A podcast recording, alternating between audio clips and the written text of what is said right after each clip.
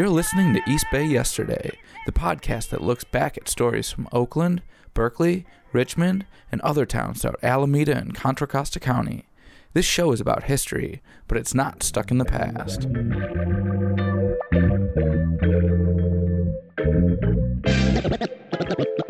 Let's begin. Let's begin.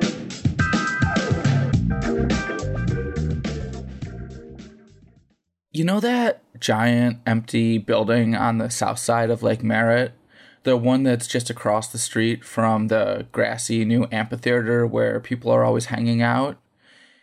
That building is called the Kaiser Convention Center now, but it used to be the Oakland Auditorium. Martin Luther King Jr. gave a speech there in 1962. The Black Panthers organized a conference there in 1969.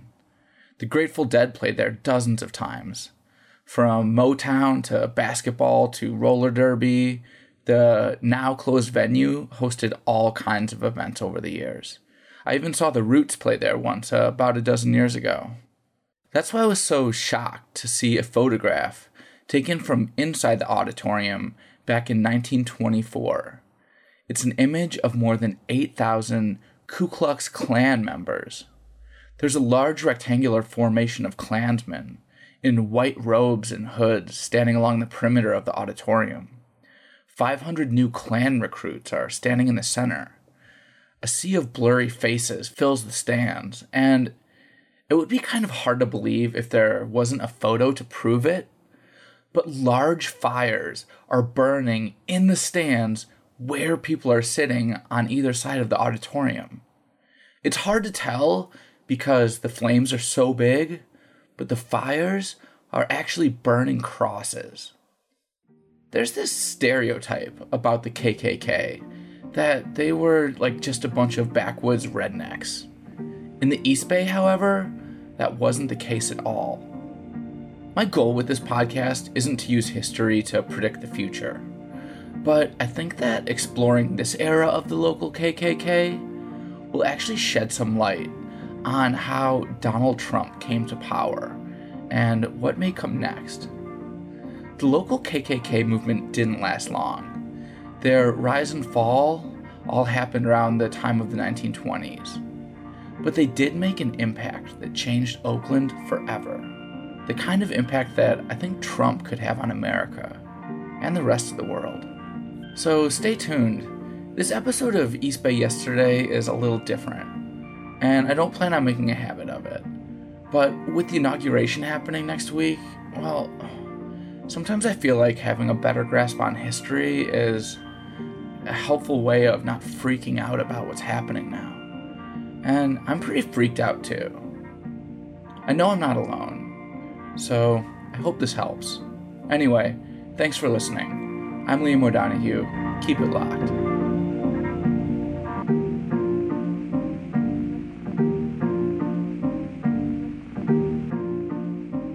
Getting into the KKK, let's set the scene and see how Oakland looked back in the day. Here's a quick nutshell version of Oakland history. Tons of immigrants flooded into West Oakland once it became the final stop of the Transcontinental Railroad in 1869. A few decades later, there was another population boom of people fleeing San Francisco after the 1906 earthquake. Lots of the people who lived in West Oakland and around the waterfront areas were of Irish or Southern or Eastern European descent.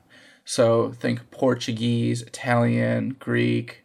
The main thing to remember is that there were a lot of Catholics. These were quote unquote ethnic neighborhoods. Many of the men were so called unskilled laborers. They toiled for like 10 cents an hour in rail yards and factories, working really dirty and dangerous jobs. Women and children earned even less, working in horrible canning plants and textile factories where nasty accidents happened all the time.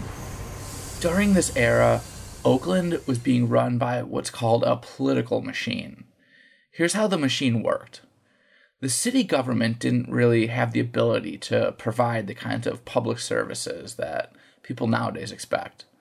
So, politicians signed contracts with big corporations to deliver things like water and public transportation. Since the contracts gave these companies monopolies, they were the ones with the real power in town. They had stacks of money coming in from these deals, and they controlled who got the jobs. The way they kept this all running smoothly was through a system known as political patronage. Basically, that meant that the politicians told the people in their communities, You vote for me, and I'll make sure you get a job down at the rail yard or wherever. And they played this kind of middleman role between the corporations who needed the workers and the folks in their neighborhood who needed the jobs. Since the politicians were often busy doing, you know, like politician things, they needed help at the street level of this whole operation to keep things churning along without too many hiccups. And that's where two important groups of people come into the equation tavern owners and priests. A lot of this low level business was handled in saloons. Barkeepers knew everyone in the neighborhood, so they were kind of like the mini mayors of their blocks, settling disputes and giving the politicians a place to rally the troops around election time and things like that. And the priests had authority. People respected them. They helped connect people with jobs and turn out the voters and essentially acted as small cogs in this political machine. One of the most important things to understand about this system of favors and jobs and votes is that these networks were based on family relationships, ethnicity, neighborhood, etc. To put it simply, you took care of your own. By the 1920s, this alliance was being challenged by two new groups. That's the voice of Professor Chris Rhomberg. He wrote a book called No There There Race, Class, and Political Community in Oakland. This book does a great job at explaining why Oakland's corrupt political machine created fertile ground for the rise of the KKK. It all started when two groups came on the scene that didn't want to play by the machine's rules any longer. First, a downtown business elite began to emerge, uh, including local banks, uh, retail merchants like department stores, and led by and led by Joseph Knowland, who was the publisher of the Oakland Tribune. Second, there was a growing middle class population that settled mainly in East Oakland. Both of the downtown elites and the new middle class then were opposed to the patronage system of the old machine. So the Klan was able to capitalize on their grievances in order to be able to win popular support. And here's the thing most of their grievances were pretty legit. The corporations in power were way more focused on enriching themselves than actually providing people with reliable services. Anyway, in 1909, the city of Oakland annexed the land east of 23rd Avenue, which played a big part in the city's population more than doubling that decade. Unlike in West Oakland, where the population was more quote unquote ethnic, the people who lived in East Oakland were mainly Protestants of English, German, and Scandinavian stock. They were small businessmen, skilled craftspeople, and the whole area had much more of a up and coming suburban vibe. This is where that stereotype I mentioned earlier gets challenged. The Oakland KKK weren't some group of like backwoods hillbillies. They were the upwardly mobile middle class. It wasn't people who were transient. The traditional view of this is that this was a backward looking uh, movement of a kind of dying group of uh, sort of an old rural Protestant middle class uh, that was getting swept aside by urbanization and modernism. It wasn't really a dying group, it was a rising group. It was you know, uh, middle class professionals. It was people in the newer neighborhoods, not in the older neighborhoods or, or sort of racially changing neighborhoods. Uh, but it was this new middle class, uh, urban middle class that was rising and uh, and was in a position to mobilize resources and make demands. Basically, what the people who joined the Klan wanted on a political level was a local government that actually worked and was responsive to their needs. The rising middle class population wanted to get rid of ethnic patronage in City Hall, and they wanted city services and protection for the racial and class status of their own neighborhoods. Uh, so the Klan was able to take advantage of that.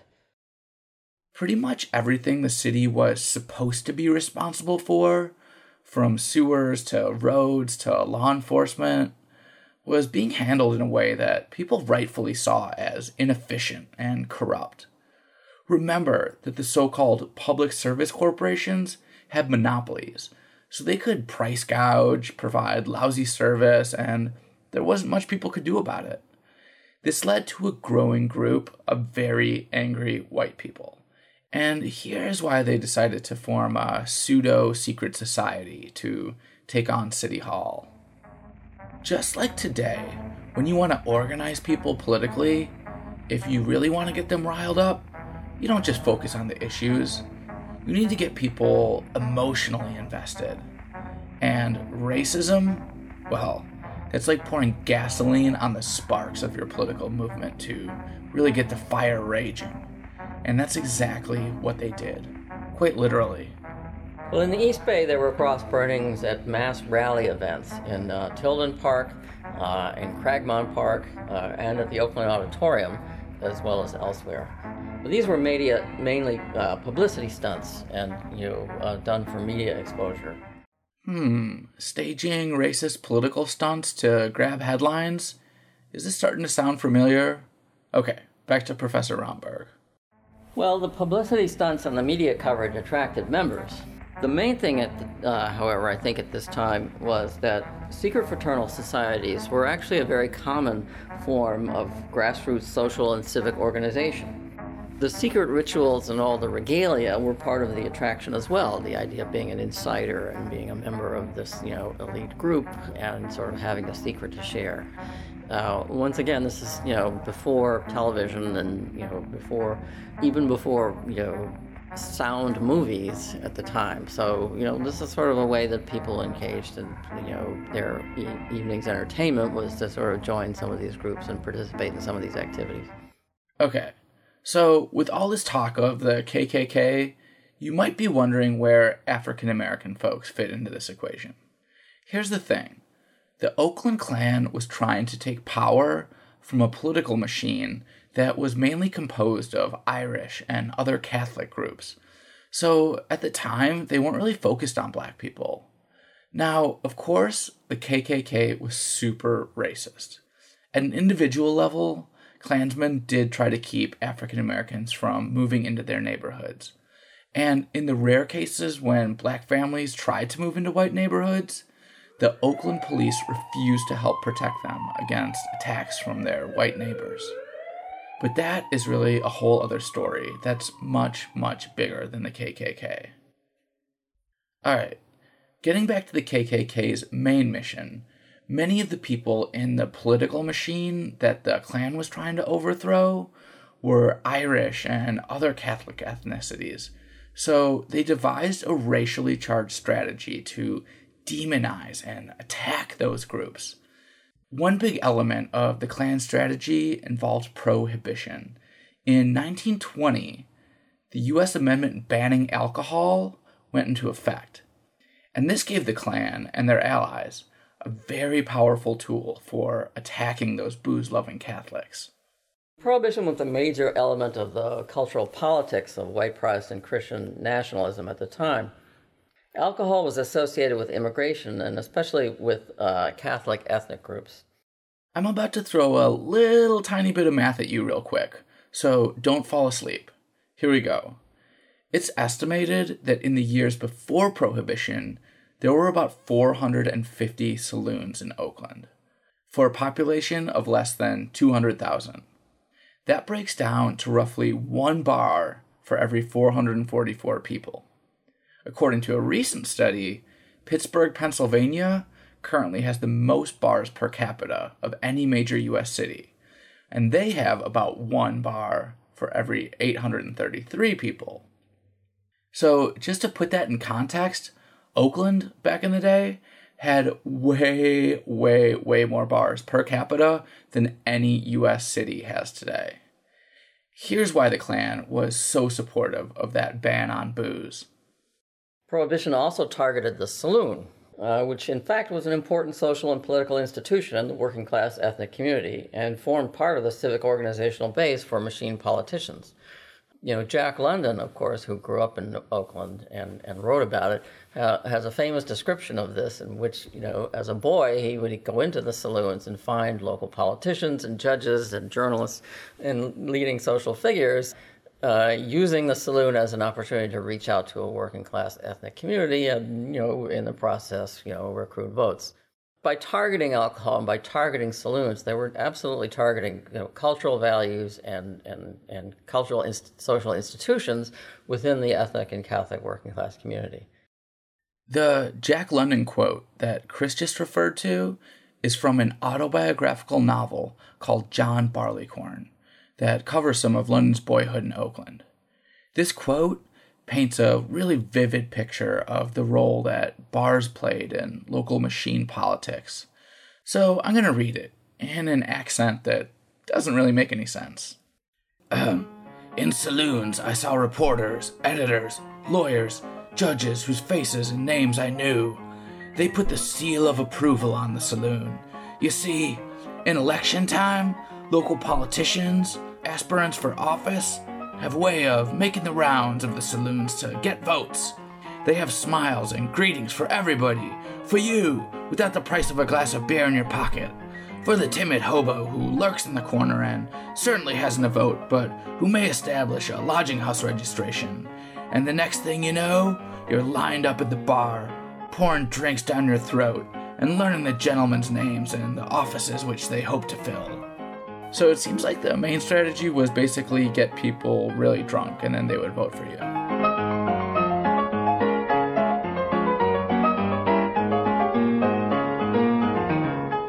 Clearly, pushing the cops to shut down these saloons, which had morphed into illegal speakeasies once prohibition went into effect, was a win win strategy for the Klan.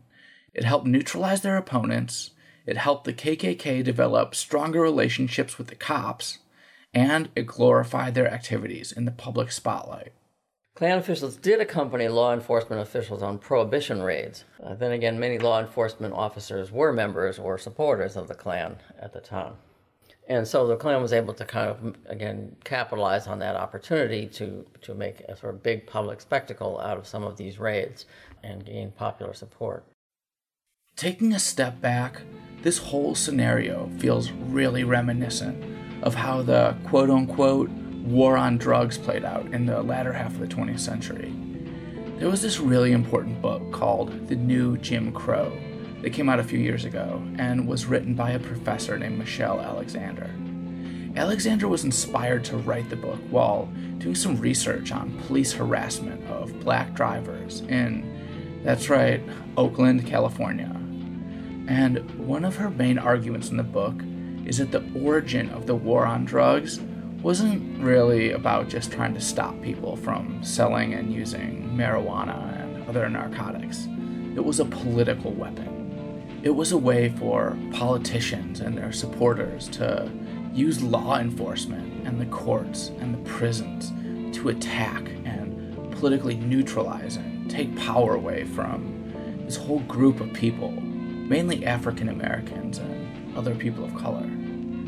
And looking back, it feels like the KKK and their law enforcement allies, at least in Oakland, used Prohibition's anti alcohol laws in a somewhat similar fashion, as a political weapon. Ultimately, this strategy was pretty successful. The KKK were able to win enough popular support to get some of their members elected to positions of power including Alameda County Sheriff, County Jailer, and Commissioner of Streets. And they were able to gain the kind of influence in City Hall that they'd been fighting for. Now, those of you who know anything about politics are aware that voters don't always get what they bargain for after the politicians they've supported get into office. This may not be much of a newsflash, but sometimes politicians who promise to clean up broken systems just end up playing the same corrupt game. Trump! This is exactly what happened as soon as the White Sheet Squad got some power in Oakland.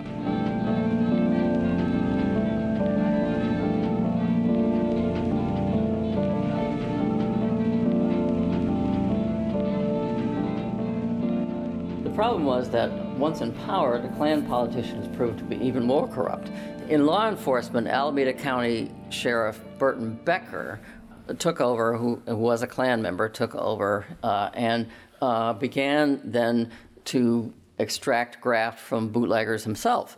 And their system was that they would arrest the smaller distributors in order to be able to concentrate both the supply and distribution uh, among just a few sources, which would make the graft more efficient for them to collect. Another major figure was William Parker, a Klan member who was elected to City Commissioner of Streets. As soon as he got the job, Parker basically started selling off street paving contracts to the highest bidder. Again, one little side note when Trump launches his big infrastructure program, this is exactly the type of kickback scheme to look out for, except on a much bigger scale. But back to Oakland.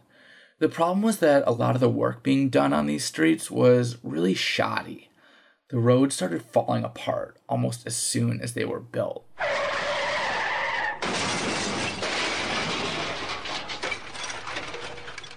The hypocrisy of this con job is pretty incredible. These KKK guys whipped their supporters into a frenzy by promising to end the booze fueled shenanigans of these dirty Irishmen and corrupt Catholics. Then, instead of trying to stop the bootlegging, bribery, gambling, and graft, they immediately started doing the exact same thing. But here's where they went wrong they weren't very good at it. The previous political machine had decades to fine tune their shady system. The Klan's whole operation started crumbling right away. Unfortunately for the Pointy Hat Brigade, there was a young new district attorney in town. Just to give you an idea of how ambitious this fellow was, spoiler alert, he went on to become governor of California and then Chief Justice of the Supreme Court. That's right, Earl Warren helped bring down the Oakland KKK. He was the district attorney for Alameda County at the time. Uh, he was uh, just you know starting out in his career, and he was trying to make a name for himself as a crusading district attorney. And uh, as they began to do the investigations and, and pursue the criminal cases then against these public officials, Warren convened the grand jury to uh, return indictments uh, but he was af- actually afraid that the grand jury wouldn't indict them because there would be Klan members on the grand jury. Uh, so, in order to you know, preempt that, then he took what was the extraordinary step of actually releasing the grand jury transcripts to the press. And the surrounding publicity around that, including the exposure of members' names, then just evaporated the support, the public support anyway, uh, uh, you know, among civic elites uh, for the Klan, and helped to lead then uh, to the convictions of people like William Parker uh, and Burton Becker. Boom! Take that, you cuckoo clowns! Actually, we probably shouldn't celebrate just yet, because even though the KKK crashed and burned pretty quick, they did create this tectonic shift in Oakland politics. Here's how it happened. Remember those downtown elites I mentioned earlier who weren't too happy with how the machine was running the show. This was basically the Chamber of Commerce crowd. So it included downtown bankers, real estate developers, local manufacturers, construction firms, retailers, like big department stores. In other words, businessmen. They saw that much of the KKK's agenda had a lot of popular support, and it actually aligned quite nicely with their own interests. Specifically, they wanted City Hall to be run more like a business than a sort of mafia. So they simply incorporated much of what the KKK wanted into their own platform. It was left to other groups then uh, to finally deal with the issue and sort of co opt the grievances of the rising white middle classes. That came then from the downtown business elite led by Joseph Knowland and the Oakland Tribune. They pushed forward then a city charter reform that got rid of the old city government form and instituted a, a, weak mayor, weak city council, and strong city manager system that basically turned the city government uh, into like a, the management of a private company. This kept taxes low for the homeowners in East Oakland uh, and basically served the interests of the downtown business elite. This conservative political structure, it basically allowed white businessmen to monopolize power in Oakland, and it ruled for decades.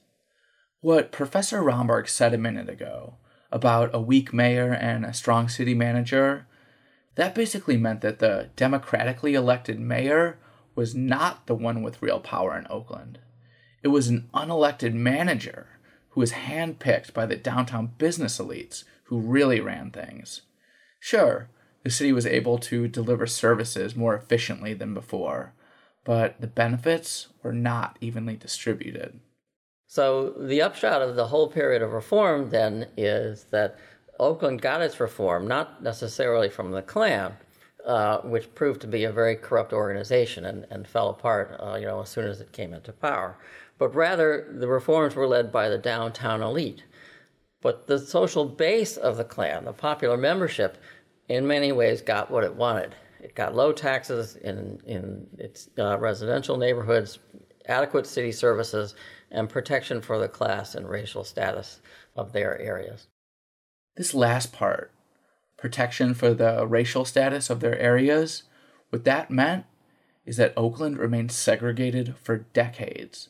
Up to the 1960s, there were still neighborhoods where people of color were pretty much forbidden from buying homes. Instead, they were forced to live in polluted, underserved ghettos patrolled by a brutal, nearly all white police force. A conservative city government really held on for a long time. Lionel Wilson wasn't elected as the first African mayor, African American mayor until 1977, which many people consider to be fairly late at the time, given the demographics of the city that should have suggested Oakland would have elected a black mayor much earlier. I mean, activists at the time even looked at the city as sort of saying, you know, it was easier to get elected to the state legislature or even to the U.S. Congress than it was to get elected to the Oakland City Council. Uh, and the earliest black officials were at those other levels, at the larger levels, than they were at the local levels, because you know uh, the restrictions were there and the, the limitations were there.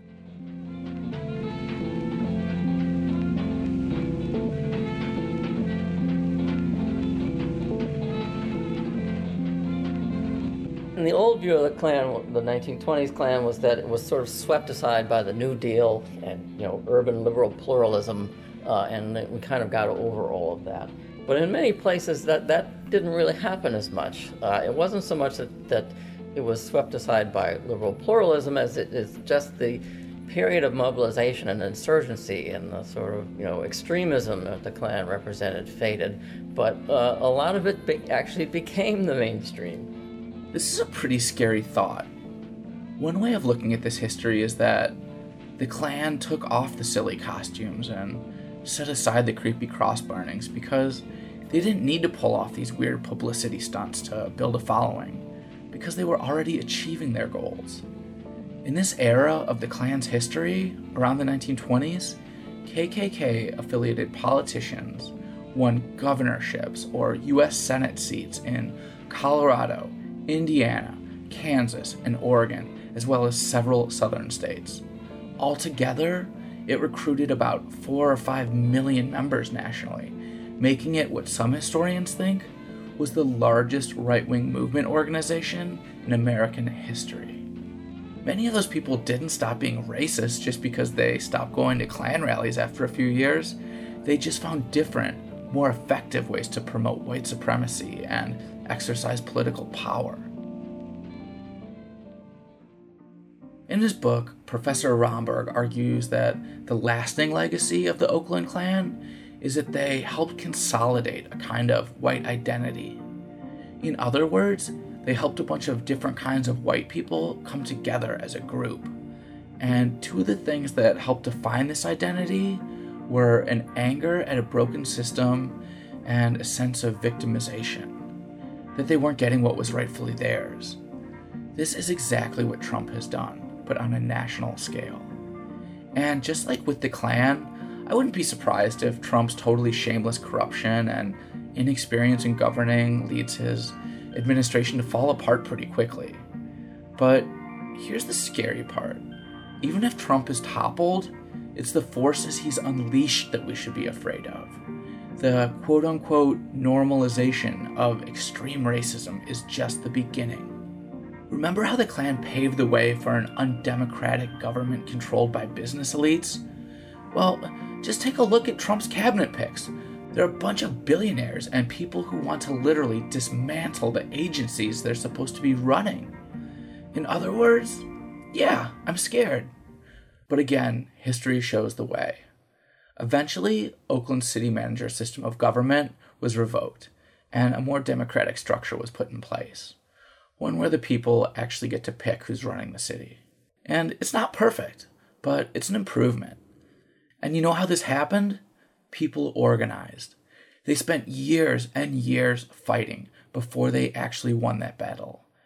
And that's the real lesson, I guess. The fight is never over.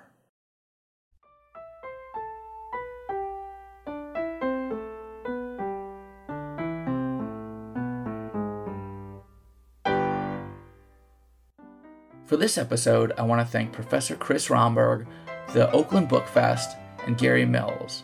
As always, props to everyone who is working hard to keep Oakland history alive through projects like the Oakland Wiki, the Oakland Heritage Alliance, the Oakland Cultural Heritage Survey, the Oakland History Facebook group, and of course, the local history room at the Oakland Library.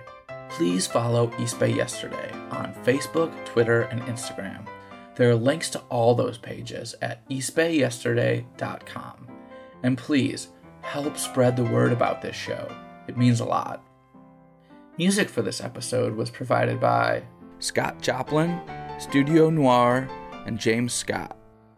The theme song music came from Anatech. If you have feedback on today's show, or you want to suggest a topic for a future episode, drop me a line on the social media channel of your choice. Thanks for listening to East Bay Yesterday. I've been your host, Liam O'Donoghue. See you next week. Well, I have to look at the group. I mean, I don't know what group you're talking about. If you would send me a list of the groups, I will do research on them, and certainly I would disavow if I thought there was something wrong. The but you Ku may Klux have groups in there that are totally fine, and it would be very unfair. So give me a list of the groups, and I'll let you know. Okay, I mean, I'm just talking about David Duke and the Ku Klux Klan here, but I don't know. Honestly, I don't know David Duke. I don't believe I've ever.